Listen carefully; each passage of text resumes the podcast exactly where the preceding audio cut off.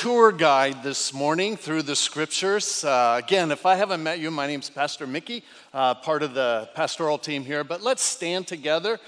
Uh, Pastor Miles is taking a little extra time to be with his family as he drives and works hard, and uh, just a special time. But let's pray together as we ask God to stir our hearts to minister to us as the Holy Spirit is actually here in our presence.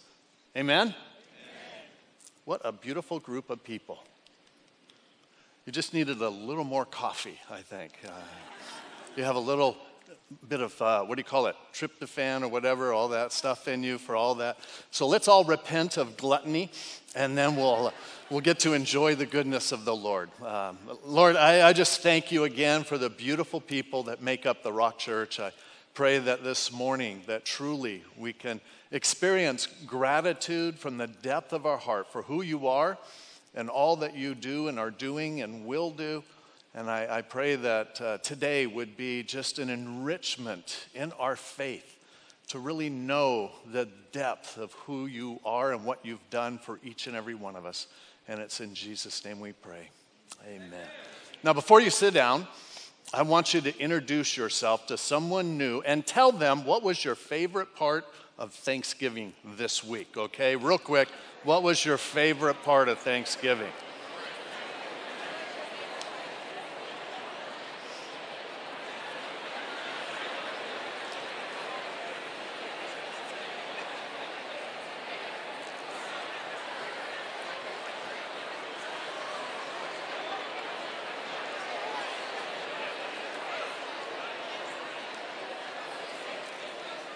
Okay, and as you take a seat, uh, go ahead and give them a hug and say, Thank you, thank you.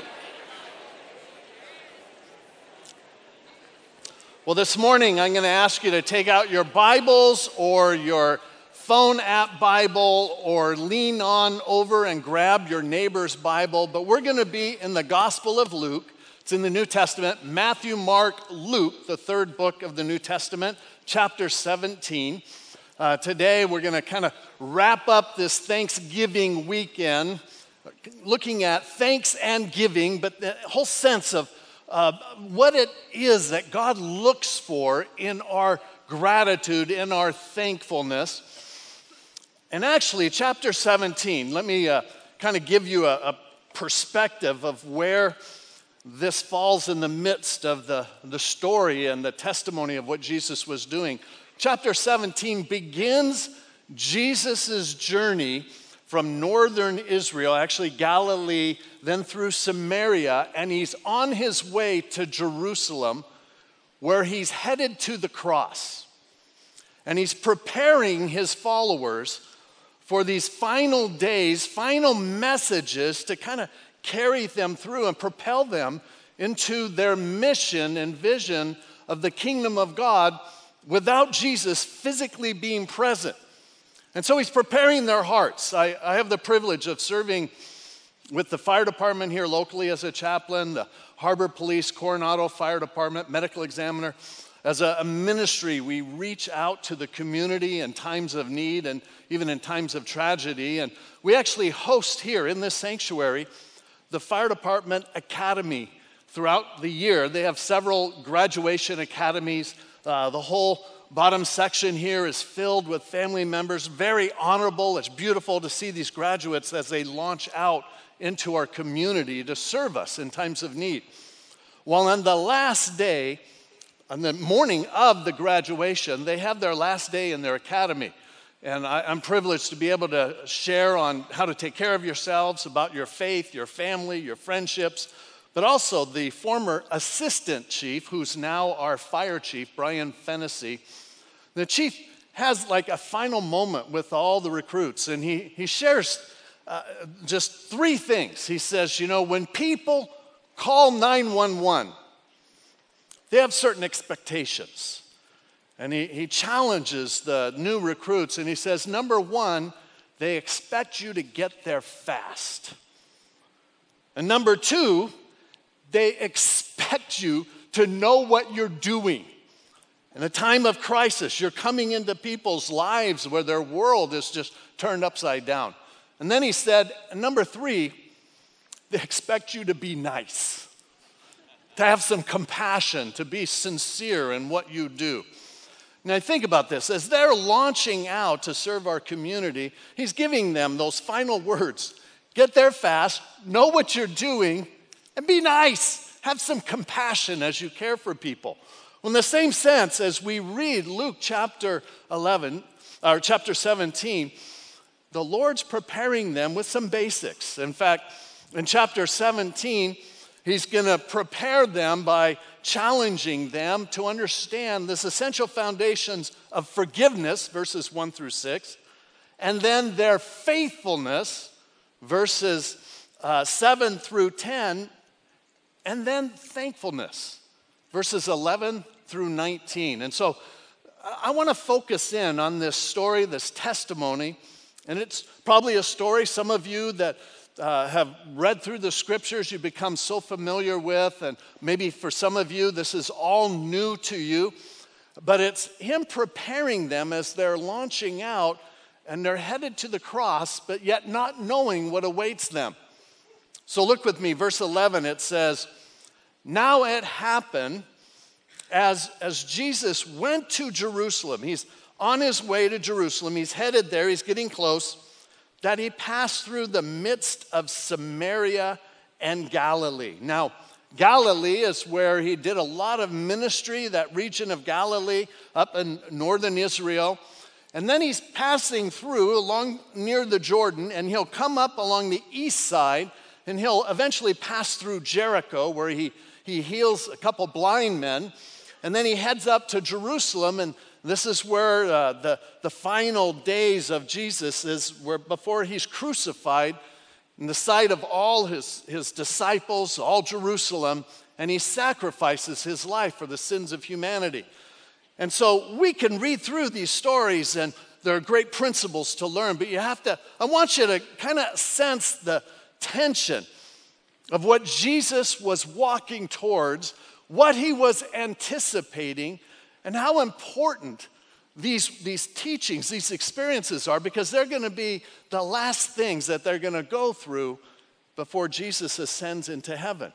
You know, this morning, praying for you, and uh, this past week, and you know, I, I, feel kind of like a parent or a grandparent in this sense because I, I know all of us have different backgrounds uh, different experiences. For some of you, your Thanksgiving, as you shared, you focused on the food. You just had great food. And uh, others, the friendships, the family that was gathering together. Some of you loving the football games and all the just kind of the traditions that come with this year. But I realized that for many, this season could be a great hardship as perhaps a loved one has passed away around this time of year, where you know, the season approaches and there's some anxiety and there's some sorrow, there's some grief. And for others that have just gone through some trials of late, you're just questioning God, where are you? Why? Why would this happen? God is always preparing us. God is always, in fact, we refer to him as God our Father. My, my dad, growing up, was a police officer. Uh, he made it through the ranks up in Hermosa Beach and ended up being the chief of police. Now, as a kid growing up, your dad's the chief of police, you always get in trouble. Everyone rats you out and everything. And, and my two older brothers, they would always get into conflict. And this one time, they were just, just at each other's throats. My dad walked in the room and said, That is it. Stop your fighting. This is the last time I'm going to tell you today quit your bickering. Your brothers, you need to get along. And when the chief of police is talking to you, you know, it's just like, okay, okay. Well, a couple hours later, my brothers got into it. And my dad, very stern, very strong, didn't yell, didn't hit us. He walked in the room and said to my brothers, That is it. I warned you. And he goes, Sit down on the couch. And they're sitting on the couch, and my dad walks out with a plate full of rocks, little rocks. And he sets it in front of my two older brothers. And he says, You're not going to leave this room until you eat every single rock on that plate. My brothers were like, oh, Don't make us eat rocks. He goes, Start eating. I'm going to teach you a lesson you will never forget. And they're like, You've got to be kidding me, you know? And he just says, Start eating. And so one by one, they reached out onto the plate and just, you can imagine the anxiety. And so they plopped a rock in each of their mouths, and it was candy rocks. you know, the ones that look like rocks. And my dad said to my brothers, he goes, Now this time it was candy, next time they'll be real. And for whatever reason, my brothers didn't argue from that day forward, you know, uh, those lessons learning, you know.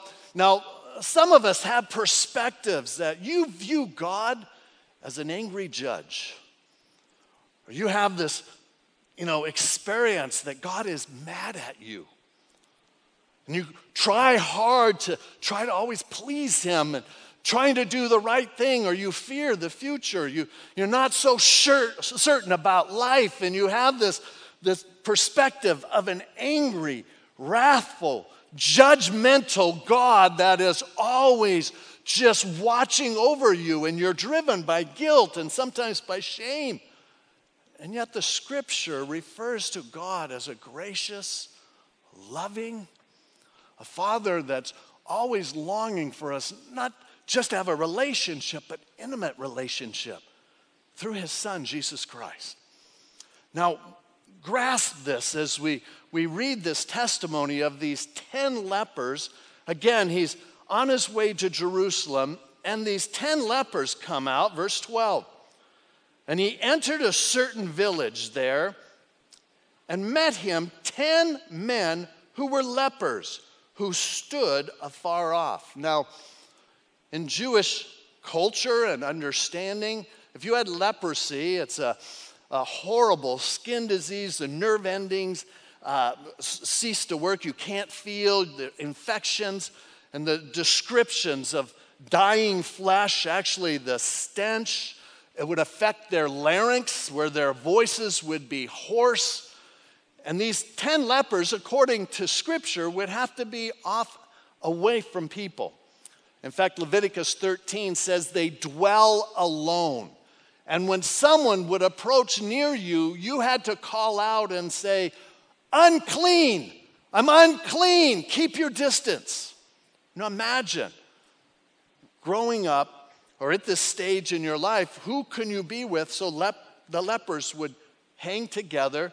These 10 lepers were together in verse 13, it says, And they lifted their voices and said, Jesus, Master, have mercy on us. They weren't yelling, unclean, unclean. They were lifting their voices, probably at a distance, saying, Jesus, Master, have mercy on us.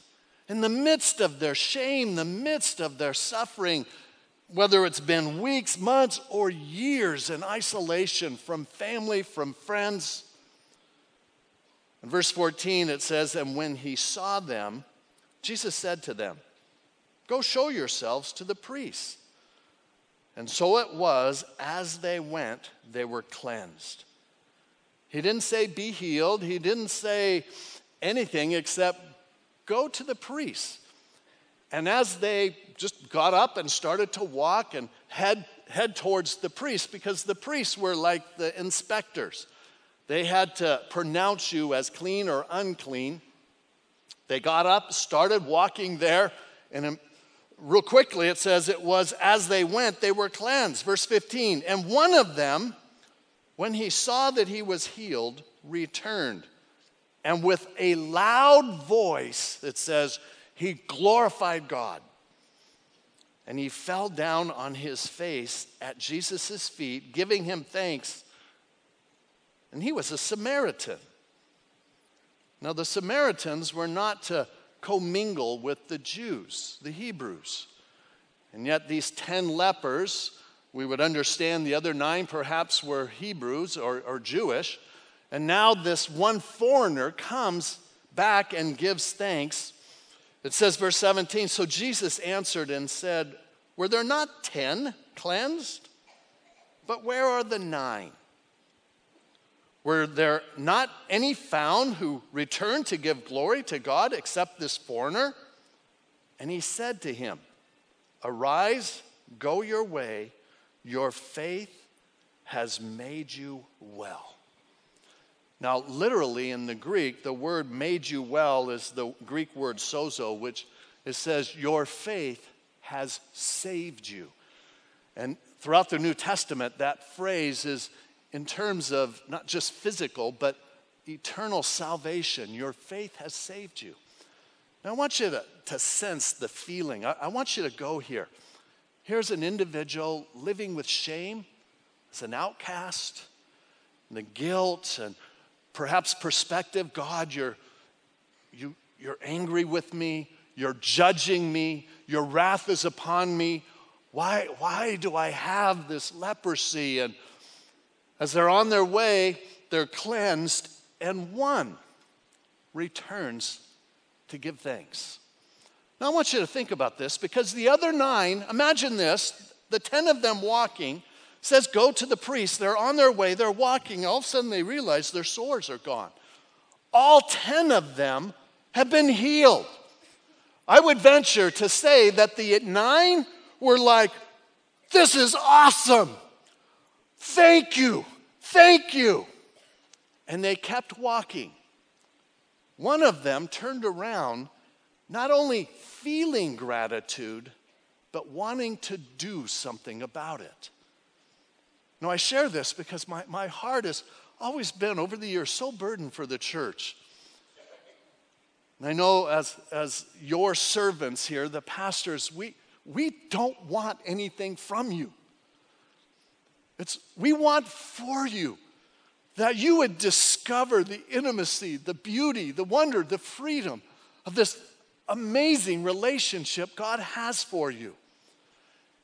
And for many people, church becomes tradition. I go to church. It's something I do. It's what I do on Sundays, and I have my time. And, and there's so much more God has for you. Our pastor Miles is constantly challenging us to, to be more, to do more, to grow more, and not just to be in the routines. You know, churches throughout America, the studies show that 10% do all the service, 10% do all the giving, 10% are involved, and 90% are, are consumers. They're just spectators. They're not involved, they're not giving, and yet they feel good about the church experience. They feel good that God is there and what we learn. Now, I'm, I'm grateful that more than 10% here at the Rock Church are involved. But Jesus asked the question where are the nine? Where are the nine? They felt gratitude, but did not express gratitude. They were there, experienced God's goodness, but just went on with their day. And I, would say that the Samaritan returned not so much for what he got, but for who Jesus was and is. Because it says he fell at his feet and worshiped in a loud voice. Thank, thank you, God, for the glory of who you are, what you've done. It was not just words that he said, it was an expression of his heart of who God is. That's what so much we want for all of us. Those online as well, that, that we break out of our cultural mold that, mold that, that faith in God is, is just a ritual. It's a duty, and I'm, I'm trying to be good enough. And if I try harder, God, God will like me. And, and then when we fail, we, we feel guilt and remorse and shame and all these things that we have this relationship. When I'm doing good, I feel good about myself. And when I'm doing bad, I, I feel bad about myself. And then we struggle in our relationships. Here, I want to encourage you today, and we'll wrap this up in just a moment, that our faith is to be more than just feeling but God desires that we express from the depth of our heart and how what we say, what we do, what we how we live, and even how we worship. That we worship with an, a knowledge of who God is. And I want you to think for a moment of leprosy in the sense of because throughout Scripture it's used as a symbol of sin. It's what separates us, not only from each other in our relationships, it separates us from God. Well, I, had, I received a letter a number of years ago. Dear woman, who uh, her and her husband went to a married couple's Valentine's dinner. It was at another church in North County, and my wife and I were there. We had the opportunity of sharing a message of encouragement, challenge, and during our time together, after the meal, I told the couples, I, I said, you know, just take a few minutes, and I want you to turn to each other and say, what is it that you love most about each other? What is it you appreciate the most about each other? Married couples together, couples immediately turned and started interacting. And over a month later, I got this letter from someone in attendance, and it said, Dear Pastor Mickey, you spoke at our married couples dinner, and you had the couples tell each other what we loved most about our spouse. My husband, who has a challenge in sharing his feelings, found it difficult at the time to say anything. But on the way home, he told me that he was so proud of me. And he said that he could never have known what a wonderful mother and wife I would be, and that he loved me. Couldn't get the words out during the dinner, but on the way home, he started to express to his wife.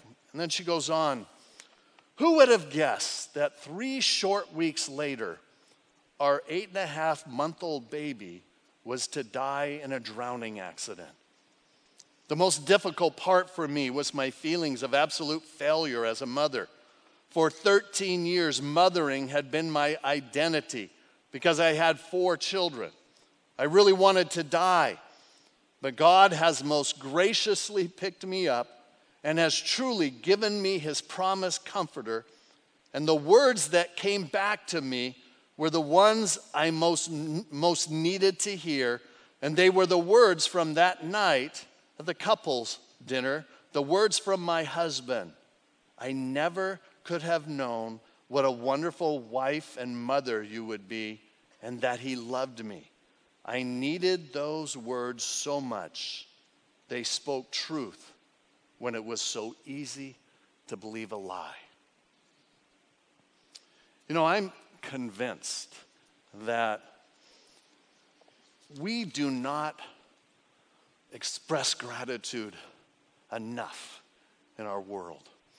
For the people that service in you know, the restaurants, the people that we run into, and then bring it to our family and friendships, we, we take so much for granted. I, I work again with, with hospice and hospitals, and I'm in a, a lot of situations where people, when tragedy happens in their life, and they have regrets. There's a couple of uh, expressions of this where uh, uh, hospice nurses, one I've worked with, and a couple books that express these same thoughts. But there are five of the top regrets that people share kind of at the end of their life. Listen to these. Number one, I wish I had lived a life for a purpose greater than me. To live for significance, not just existence. Number two, I wish I hadn't been so busy rushing through life. Wish I had slowed down to savor the moments. Number three, I wish I had expressed my feelings more openly, that I, my love and appreciation for people. Number four, I wish I had spent more time laughing with family and friends. Take life too seriously sometimes. And number five, I wish I had invested my life with eternity in mind. Now, one of the writings, the nurse goes on and she records conversations she had with people at the end of their life. And Jerry Hirsch, at age 70, he had cancer. He says, I was too good at keeping grudges. If somebody crossed me, that was it. Finished. You could get down on your knees and I wouldn't bat an eyelash. I dropped friends right and left. No one could live up to my standards. Then one day, my daughter wrote me off. I didn't come through on a promise, and zap, she was done with me. She wouldn't let me explain, so I got a taste of my own medicine. It's been more than 20 years now, and we haven't said a word to each other. Says, I've been wanting to call my daughter, but it's too late. I let too many years go by. This conversation was recorded the day before he passed away from cancer. I think, how tragic to let grudges, to let differences where we go silent to one another, the things that get in our way between us and God, where people actually get mad at God because of the circumstances of our lives. I, I, how about today we get a fresh start? Become people of gratitude. And then we start to express thanks as this one. You know, the Bible says that there's a broad way that leads to destruction and a narrow road that leads to life. That there's many that will say, Lord, I felt good about you. But he says to them, multitudes, I never knew you. But I was there. I went to church. I even saw some amazing things happen but they didn't have an intimate relationship. They were like the nine. They left with gratitude, but they didn't know or they didn't come back to surrender to the giver of life. Let me just close with four encouragements, four exhortations. In fact, when you go home today, you get in the car with friends or family, and you sit down in the seat, just turn to one another and say, tell them what you appreciate about them, what you're grateful for about their life. You know, so many people do live with regrets of words unsaid, deeds undone. You know, next year or next week or tomorrow. And we never get around to those those expressions and we are consumed with thoughts of self. And yeah, I feel, I feel grateful. But true love is not just feeling, true love is action. So, number one, let me encourage you say thank you as many times as you can. You know, don't just make a point, make a difference as you value the people around you.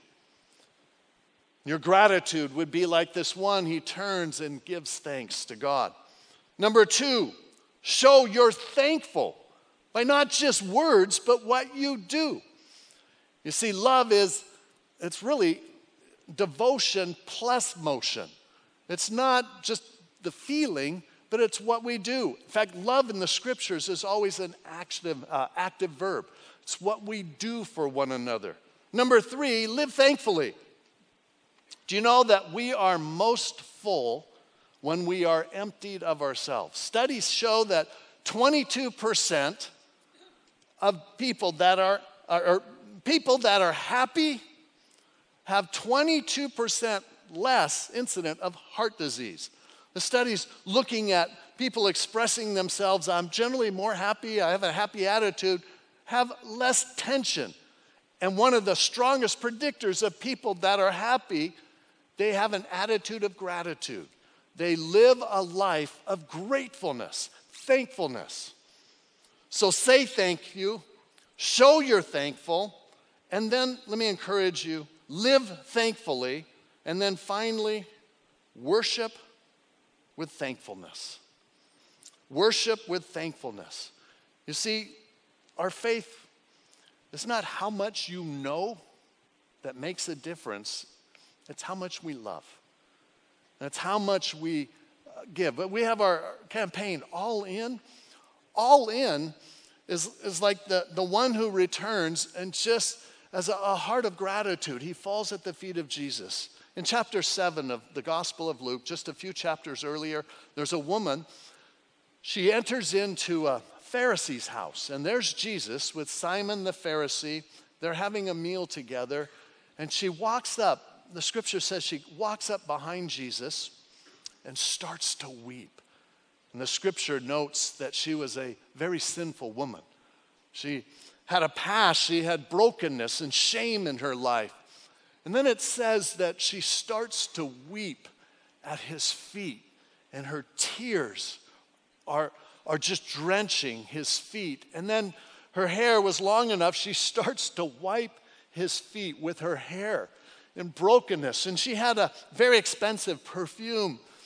And she opens it and starts to pour it on his feet, and the fragrance starts to fill the room.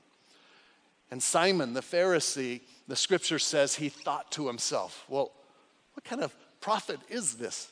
Doesn't he know what kind of woman she is? And Jesus, knowing his thoughts, he says, Hey, Simon, when I, I came into your house, uh, you didn't offer me any water to wash my feet, but this dear woman has washed my feet with her tears. You didn't greet me with a kiss when I entered your home, but this woman has not ceased but to kiss my feet. You didn't anoint my head with oil, but she has taken this fragrant, very expensive, fragrant oil and has anointed my feet. And then Jesus said, He says, They that have been forgiven much, love much. They that have a sense of their leprosy and the cleansing that God does in our life sets us free from judgment, from our, our, our shame, our guilt. You see, guilt is when I've done bad. God forgives that. Shame is when we're made to feel that I am bad. God doesn't love me. God is angry with me. That the work of Jesus Christ and the work of the cross sets us free from all that would separate us from Him, from each other, cleanses us from our spiritual leprosy. And all He's longing for is for us to come to Him and acknowledge His goodness and His grace. Not just for what He does, but for who He is.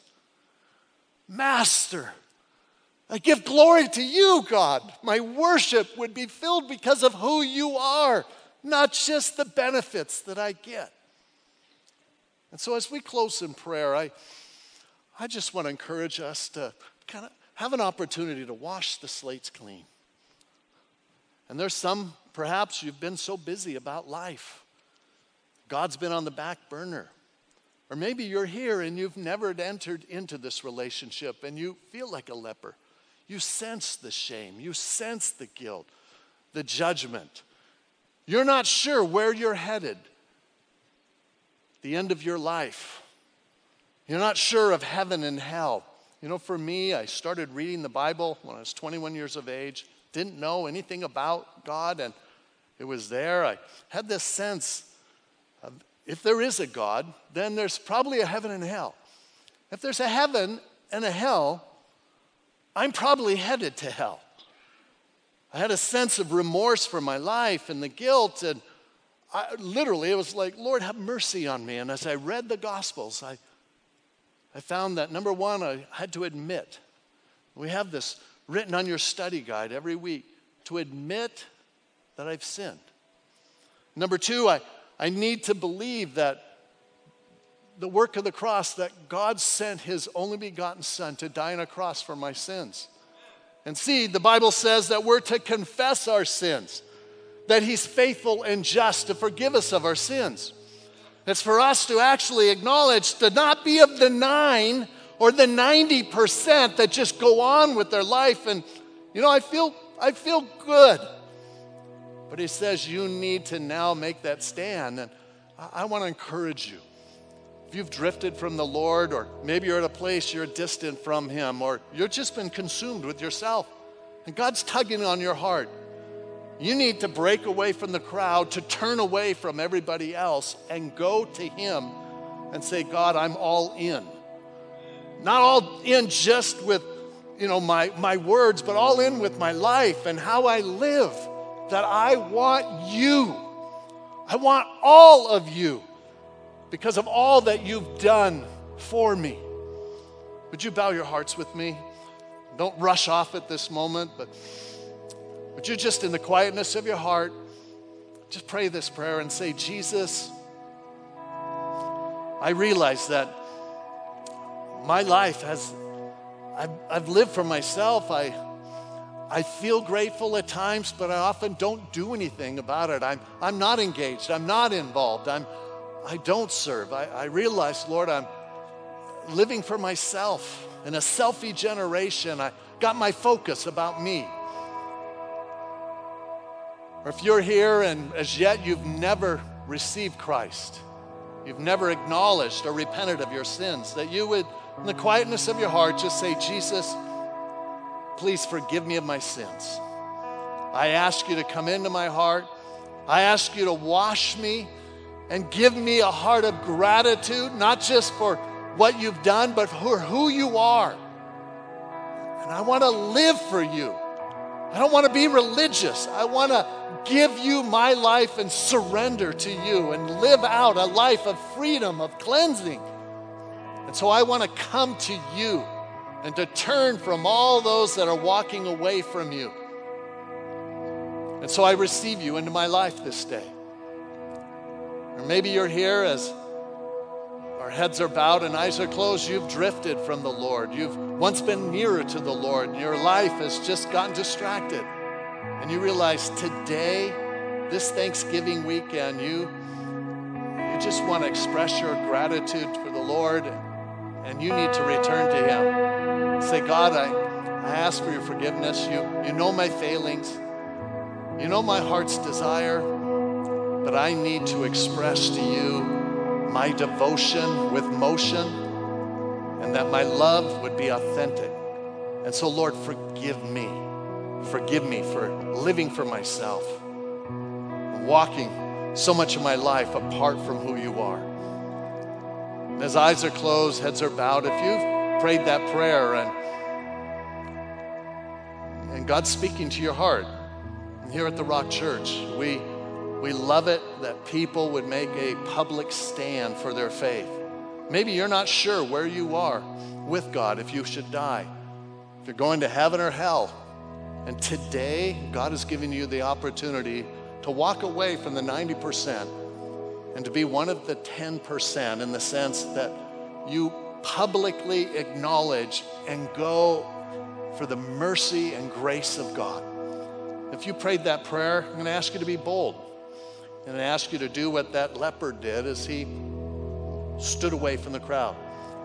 So if that's your heart's desire and you want to surrender your heart to Jesus Christ, your heart's probably pounding right now and you're embarrassed or you're you're struggling on, you know, just this public confession or commitment to Him, I'm going to ask you to boldly stand right where you are in your seat to make a stand for Jesus Christ. Take that stand to know that God, you're surrendering your life to Him today. You're here, take a stand.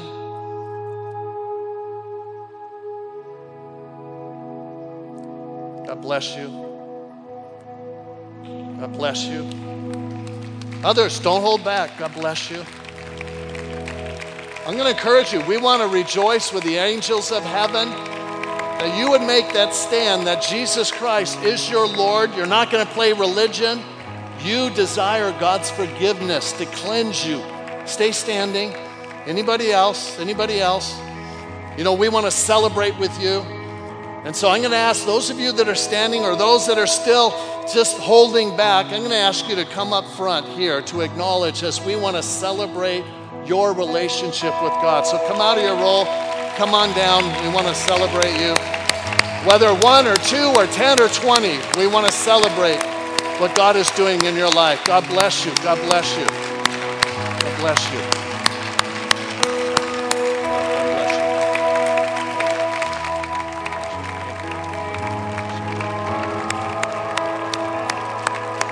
Anybody else?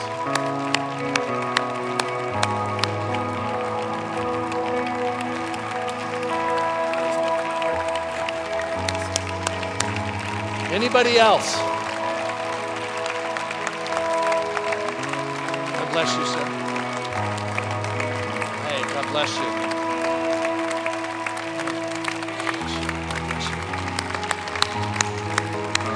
Anybody else?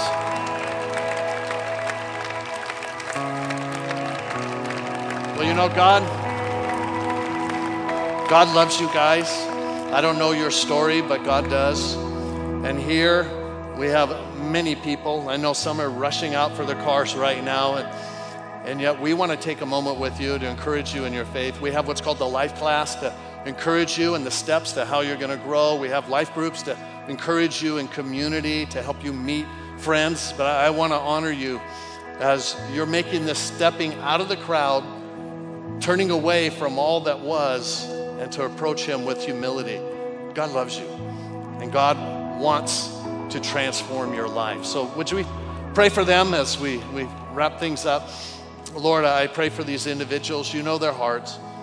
I thank you for their boldness to step out of the crowd, just like the leper, to come to you and to honor you for who you are.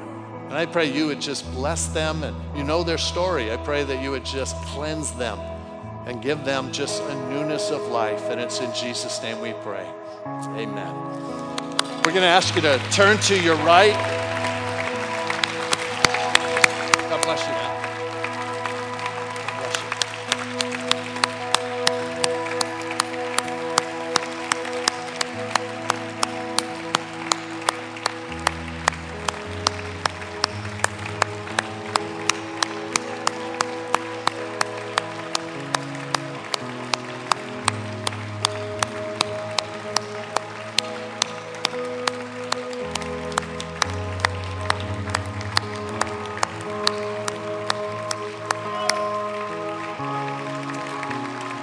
Um, let me encourage you. You know, here at the Rock Church, every week we have opportunity to welcome people into the kingdom like this. I, I honor you for staying and celebrating us. The Bible says the angels of heaven rejoice over one person, just one, that turns their heart to the Lord. So delights, the Lord so delights in that. I'm going to ask Pastor Greg to come up and close the service with us. Good morning, family. It's so great to see you here this weekend on this Thanksgiving weekend. I just want to call attention to a couple of things before we break. Uh, if you didn't get a chance to fill out your all in commitment card, we're going to celebrate next Sunday. Next Sunday, as Pastor Miles said, is Celebration Sunday, where we're going to take that first look at what we're going to do or what God is going to do through us in the Rock Church here in the next couple years. And so we want to make sure that your part is counted. So if you haven't filled this out yet, go ahead and fill it out. Drop it in the offering boxes as we go. Uh, so that you can be counted. Make sure to show up next week for Celebration Sunday as we take that first look into what God wants to do in the next two years through this church. Amen? Now, we're going to enter into our time of giving. And I want to do something just a little bit different. Thanksgiving is this first part of the season where we start to enter into the traditions of the holidays. And you, like me, probably love traditions, but sometimes with traditions, we just do things just kind of out of old habits and we we lose kind of that flavor. So what I want you to do, if you would do this with me, I want you to take 5 seconds. I want you to close your eyes and I want you to think back to all of the things that God has done in your life. Where He's brought you from to the point where He's brought you right now. Just think about that. And I want that to fuel the celebration as we enter this time of giving. So we'll just, just stop and think, and then I'm going to count to three and we're going to celebrate together.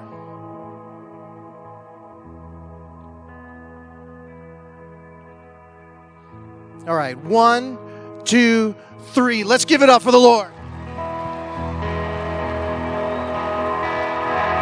Have so much to be thankful for.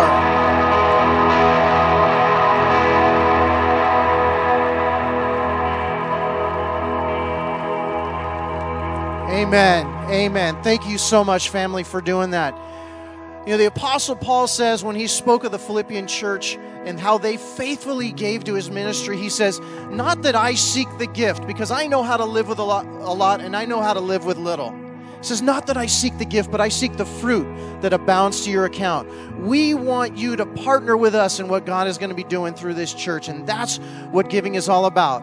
There's three ways that you can give. If you're watching online, you can click on the give button. You can text the amount to give to 59769, or you can give in any one of the offering envelopes. Our boxes are at the doors. I'm going to pray for us the pastoral support team is out here in front. If you have a need, we want to pray for you. We want to help you through this time. Father, we thank you so much that you give us an opportunity to partner with you in the amazing work that you're doing. Lord, we ask that you would bless these gifts, that you would multiply them, that it would multiply your impact and your influence through this world. And we trust you for it in Jesus' name. Amen. God bless you all. Have a great weekend.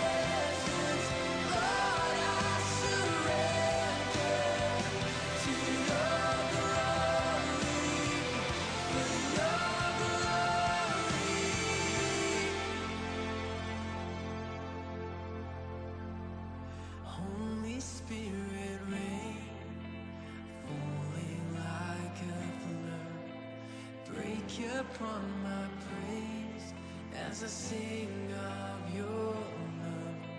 Holy Spirit, fire, burn within my soul as I call on your name. As I call on your name. As I call Jesus. As I call on your name, Jesus. Lord, as I call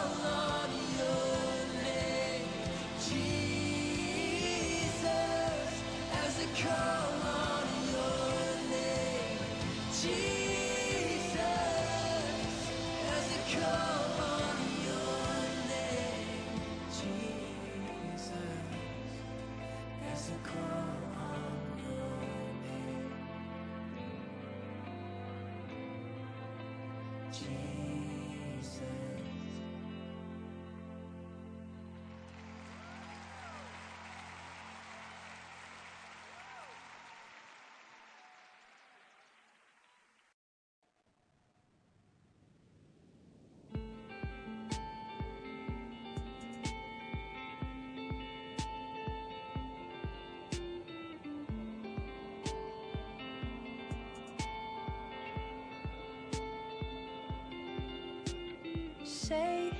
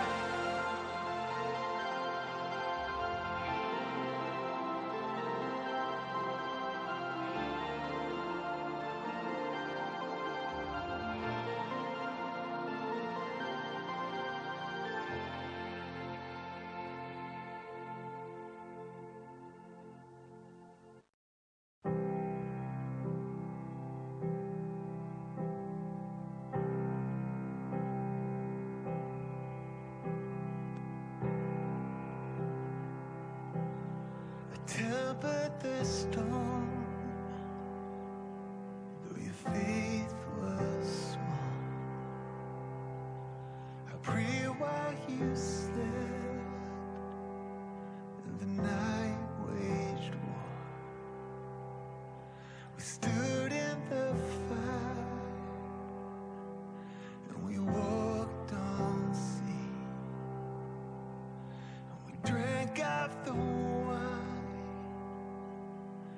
Drank